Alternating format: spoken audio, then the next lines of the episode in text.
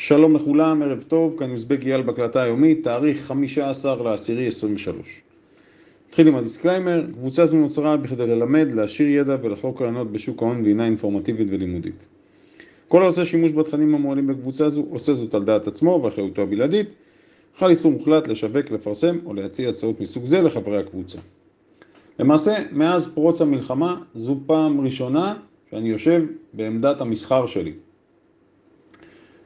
אני אתחיל עם התייחסות למה שקורה בארץ. שני דברים, כרגע לפחות, עומדים על הפרק, אני מדבר על הבורסה בארץ. פעם אחת יש לנו את הירידות בבורסה, ומי שעוקב, ואני יודע שיש פה מספר חברים שעוקבים אחר הנעשה מבחינת השוק הישראלי, אז בשונה ממקרה עבר שבהם היו אירועים כאלה או דומים, אירועים ביטחוניים, וראינו ירידות חדות ואז קפיצה של השוק כלפי מעלה, כרגע לפחות אנחנו נמצאים באירוע שהוא אירוע אחר לחלוטין. מצרף לכם את גרף המעוף, אפשר לראות שמבחינת הירידות זה מחזיר אותנו לרמות מחיר שהן מה שנקרא חמש שנים, שש שנים אחורה. מי שרוצה להסתכל יכול לראות שאפילו בתקופת הקורונה, אני מוציא רגע את הירידה בקורונה, כי בקורונה מדד המעוף ירד מתחת ל-1200 נקודות. לפני פרוץ הקורונה היינו באזור ה-1700. נכון להיום אנחנו 1652 נקודות. אז היסטורית זה לוקח אותנו לאזור 2017-2018. ושוב אני מדגיש כי אתם תראו הרבה סטטיסטיקות שצפות עכשיו. האם באמת אחרי אירוע ביטחוני ישנה חזרה כלפי מעלה? האירוע הנוכחי, המלחמה הנוכחית, שונה מאירועים קודמים, הן מבחינת העוצמה, הן מבחינת ממדי האסון, הן מבחינת התגובה והן מבחינת המעורבים. אני אדבר על זה בהמשך. זאת אומרת, ואם אני לוקח את מה שקורה בשוק הישראלי ומשווה שני משקיעים, אחד השקיע בארץ, אחד השקיע בחו"ל, בארצות הברית, אז אנחנו מקבלים פערים אדירים פשוט מבחינת התשואות, עשרות אחוזים, היות ומדד המעוף מתחילת השנה נמצא כרגע בירידה חד ספרתית באחוזים, ויחד עם זאת, כשאנחנו מסתכלים, מי שרוצה לדייק, אז השנה אנחנו מינוס ארבעה וחצי אחוזים במדד המעוף, וכשאנחנו משווים לארצות הברית, הנסדק אנחנו יודעים 30, 30 ומשהו אחוזים, זאת אומרת הפער הוא עצום. בנוסף לזה אני מצרף לכם את הגרף של השקל דולר. פה בכלל אנחנו נמצאים, הייתי אומר, באירוע שמבחינת אה, מכפיל כוח ועוצמה, שער הדולר חוזר היום, ומי שעקב, אז האופציות שקל דולר מתמחרות כרגע מחיר של שלושה שקלים 99 אגורות, ואני מעריך גם שאנחנו נראה פריצה כלפי מעלה. זאת אומרת, ברגע שמחסום הארבעה שקלים ייפרץ, יכולה להיות ריצה משמעותית. נזכיר, שורטיסטים שנמצאים כרגע בשורט, אה, במצב הנוכחי הם נמצאים בסקוויז אדיר. פעם אחרונה ששער הדולר נסחר ברמה כזו, שבע שנים לאחור שנת 2016, שנת 2015. מצרף לכם את הגרף, מי שרוצה להוציא יעדים פוטנציאליים יכול לראות אזור ה-4 שקלים, 4 שקלים ו-8-9 אגורות, זה לוקח אותנו 7-8 שנים לאחור. תעשו מיקס עכשיו, סימנתי לכם, שער הדולר ב-2016 דקר גם את ה-4 שקלים, 2020 בקורונה, אתם יכולים לראות בגרף ספייק שער הדולר עלה לשלושה שקלים תשעים ומשהו אגורות, אבל זו הייתה עלייה תוך יומית, ובסופו של דבר הייתה נסיגה לאחור, אז אה, מי שמסתכל על זה רואה פתיל ענק ונסיגה לאחור, המצב שונה כרגע, אוקיי? שונה בצורה ברורה, גם אפשר לראות העלייה היא יחסית מאוד חדה. אנחנו עדיין ממשיכים בגידור שלנו של השקל דולר, מי שלא ביצע גידור ו... מבחינת המרה, האם כרגע שערים אטרקטיביים, להבנתי לפחות אה, יש היגיון בשערים הללו, להמיר כסף, מי שצריך שקלים ויש לו דולרים, זו הזדמנות מצוינת מהבחינה הזו. עוד דבר חשוב, תמיד כשאנחנו בוחנים את התיק שלנו מבחינת נושא של מטח ונכסים פיננסיים, צריך להסתכל על כל מצבת הנכסים. זאת אומרת, אם יש לי לצורך העניין נכס שאני מושקע בו באירופה, בפורטוגל, נגיד נכס נדל"ני, אני מנהל פעילות בבורסה בארץ, אני מחזיק תיק ניירות ערך זרים בארצות הברית בדולרים, אז תמיד כשאנחנו בוחנים אנחנו צריכים להסתכל על כל התמונה ולהבין איפה אני עומד. באופן כללי, מי שמנהל רק תיק ניירות ערך זרים, אז, אה, ויש לו שם סכום שהוא משמעותי, צריך לחשוב, כי הקפיצה פה היא קפיצה חדה מאוד, איך שאנחנו לא מסתכלים על זה. ושוב, ספקולנטים בנקודות האלה, האש, מה שנקרא, מבחינת הפעילות, אנחנו נמצאים בפעילות שיא, אני מזכיר כל נכס שנמצא בשיא, גורר אליו ספקולנטים, מושך באופן טבעי, והתנועות תהיינה בהתאם.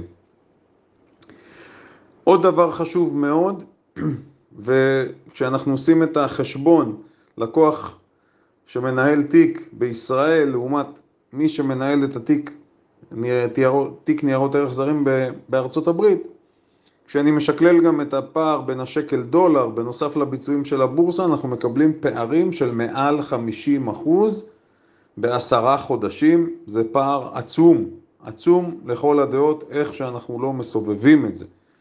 אז הדיבור על הסטת הכספים של המוסדיים בארץ, כאשר הם דיברו על הסטת כסף לחו"ל, הפעם מה שנקרא זה הוכיח את עצמו מאוד, וככל שהחשיפה שלהם תהיה גדולה יותר, אתם לחו"ל, אתם תראו את זה בא לידי ביטוי בתוצאות, כאשר נקבל את הדוחות הרבעוניים של הכספים שלנו, ארוכי הטווח שמנוהלים שם.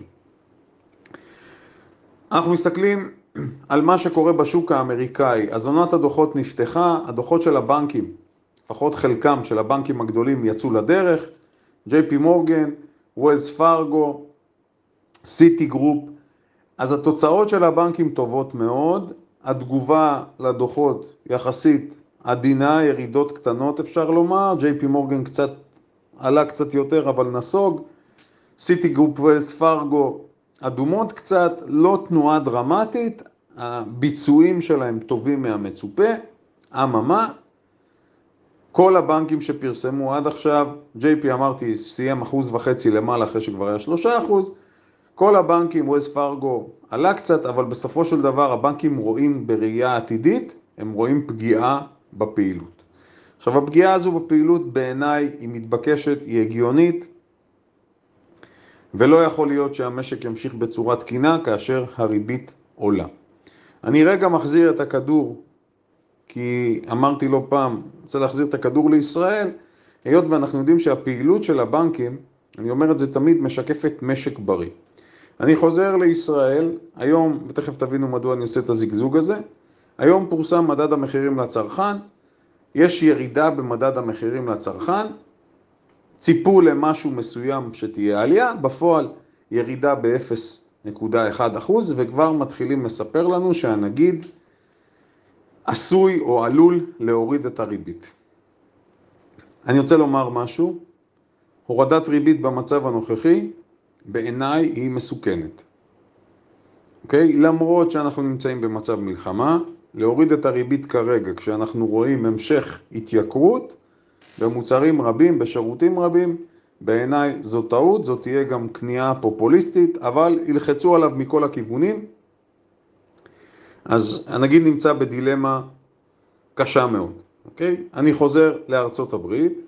בארצות הברית כעיקרון, בכמה ימים הללו, אה, כשאני גם חזרתי בעצמי והסתכלתי מה קרה, ראינו שהמדדים המובילים בהובלת הנסדק, ראינו שהייתה עלייה מסוימת. אבל העלייה הזו, מה שנקרא, אני לא יודע אם היא תחזיק מים כן או לא, אני מסתכל על ה-QQQ ואני רואה שבאמת עלה 3-4 אחוזים בערך, הגיע ועבר אה, את רמת ה-370 דולרים ונכון לעכשיו סגירה של יום שישי נסגר על 365. השער נסגר על 365 דולר, זאת אומרת, האזור הזה של ה-350, 370, מהווה כרגע סוג של רצועה. הדוחות של מניות הטכנולוגיה, אנחנו נראה את הדוחות בהמשך החודש. הראשונה לדווח מהגדולות, אנחנו מקבלים ב-18 באוקטובר את טסלה, נקבל את נטפליקס, אה, זה בגזרת הטכנולוגיה. בגזרת המניות הכבדות שמפרסמות, שוב, תזכרו, נכנסנו לעונת הדוחות עכשיו, אז בכלל, מבחינת גאפים ותחזיות, אנחנו נקבל עכשיו תשובות טובות. יש לנו את ג'ונסון אנד ג'ונסון ב-17 לאוקטובר, בנק אוף אמריקה לדעתי פחות מעניין, למרות שאנחנו נראה להערכתי המשך גידול בהפסדי ההון של בנק אוף אמריקה כתוצאה מהשקעה באג"ח. מדוע אני אומר שזה פחות מעניין? כי אנחנו רואים שמניית הבנק לא מצליחה להתרומם, נסחרת ב-26 דולר. אה, אין לחשוב על משהו אחר מלבד הגדלת ההפסדים שלה כתוצאה בהשקעת האג"ח. לוקיד מרטין תפרסם גם היא, גולדמן זקס תפרסם גם היא. מי שמחפש דוח שהוא פיקנטריה משהו זה שוואב. מחר שוואב תפרסם את התוצאות שלה, אנחנו רואים שגם שוואב לא מצליחה להתרומם, זאת אומרת, בסקטור הפיננסי, בנקאות, בטח במניות שאנחנו עוקבים אחריהן, עדיין הסכנה גלויה ונמצאת שם. עוד נקודה חשובה מאוד בגזרת הסחורות. ראינו את הנפט עולה 6% כמעט ל-87.7 דולרים לחבית, זה הרבה.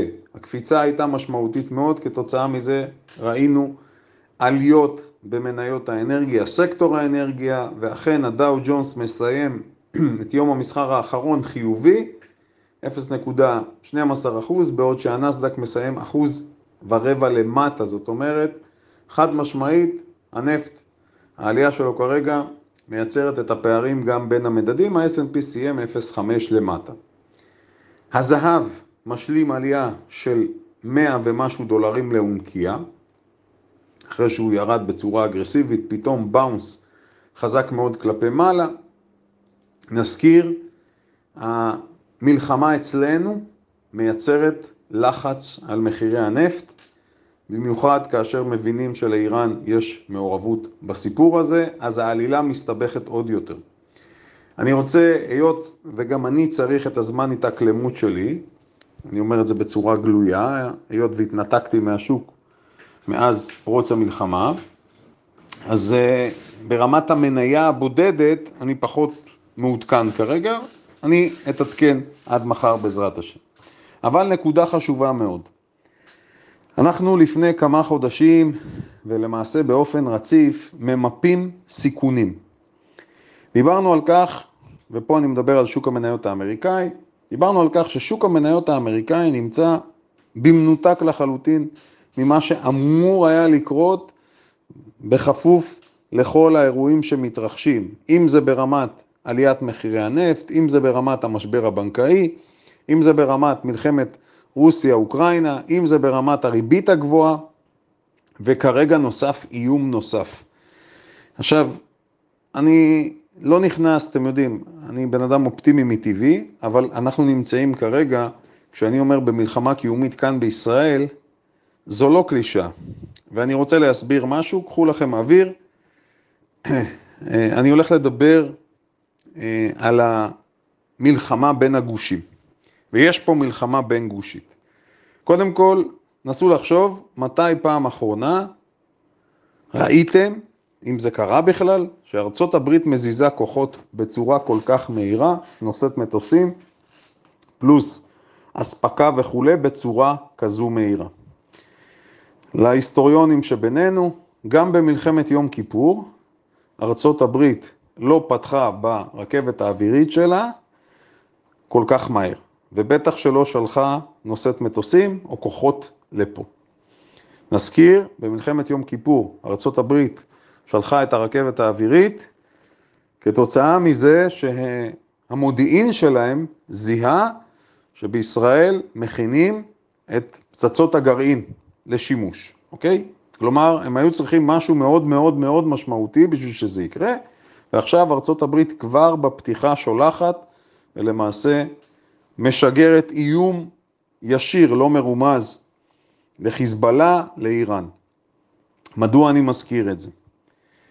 ופה גם נעשה גם איזשהו שיעור היסטוריה, אבל גם ננתח את מה שקורה.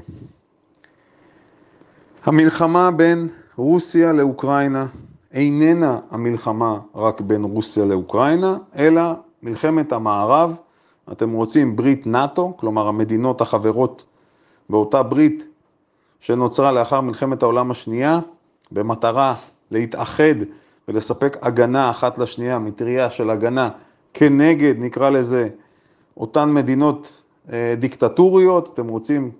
סין, רוסיה, אייתולות, צפון קוריאה וכולי, אה, וזו המלחמה.